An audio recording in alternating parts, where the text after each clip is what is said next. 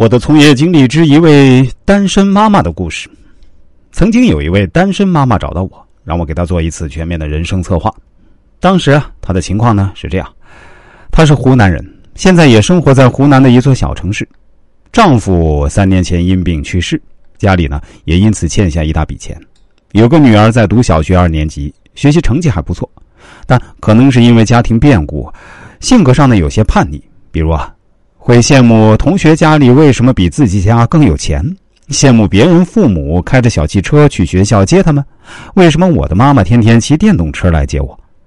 这位单身妈妈还对我说，这些本来不算什么，但最糟糕的是啊，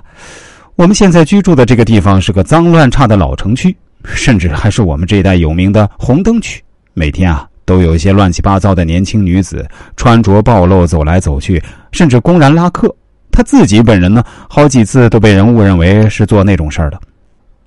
有好几次我女儿都好奇地问我说，妈妈，那些阿姨是干什么的？这样问的我都很尴尬。我曾经无数次发誓啊，要搬出这鬼地方，给孩子买个小区房。可是房价那么贵，我的能力呢也就这样，只有大专文凭，每天也要接送孩子，还要忙各种各样的家务活，所以只能找个普通的班先上着，业余时间没办法去做兼职啊。我也想过是不是应该再找个对象，可我自己条件一般，亲戚朋友也介绍过，可要么是我看不上人家，要么是人家看不上我。而且说实话，随着年龄还有国家经济的发展啊，条件稍微好一点的年轻人都往大城市跑了。反正我感觉身边同龄人中没几个真正优秀的。听完他的一顿牢骚后，我对他说，生活对你来说确实是不容易的，我可以感受到，但我也可以理解你，因为我能想象得到，如果自己身处这样的条件下会有什么样的心情。你刚才说你是读大专的，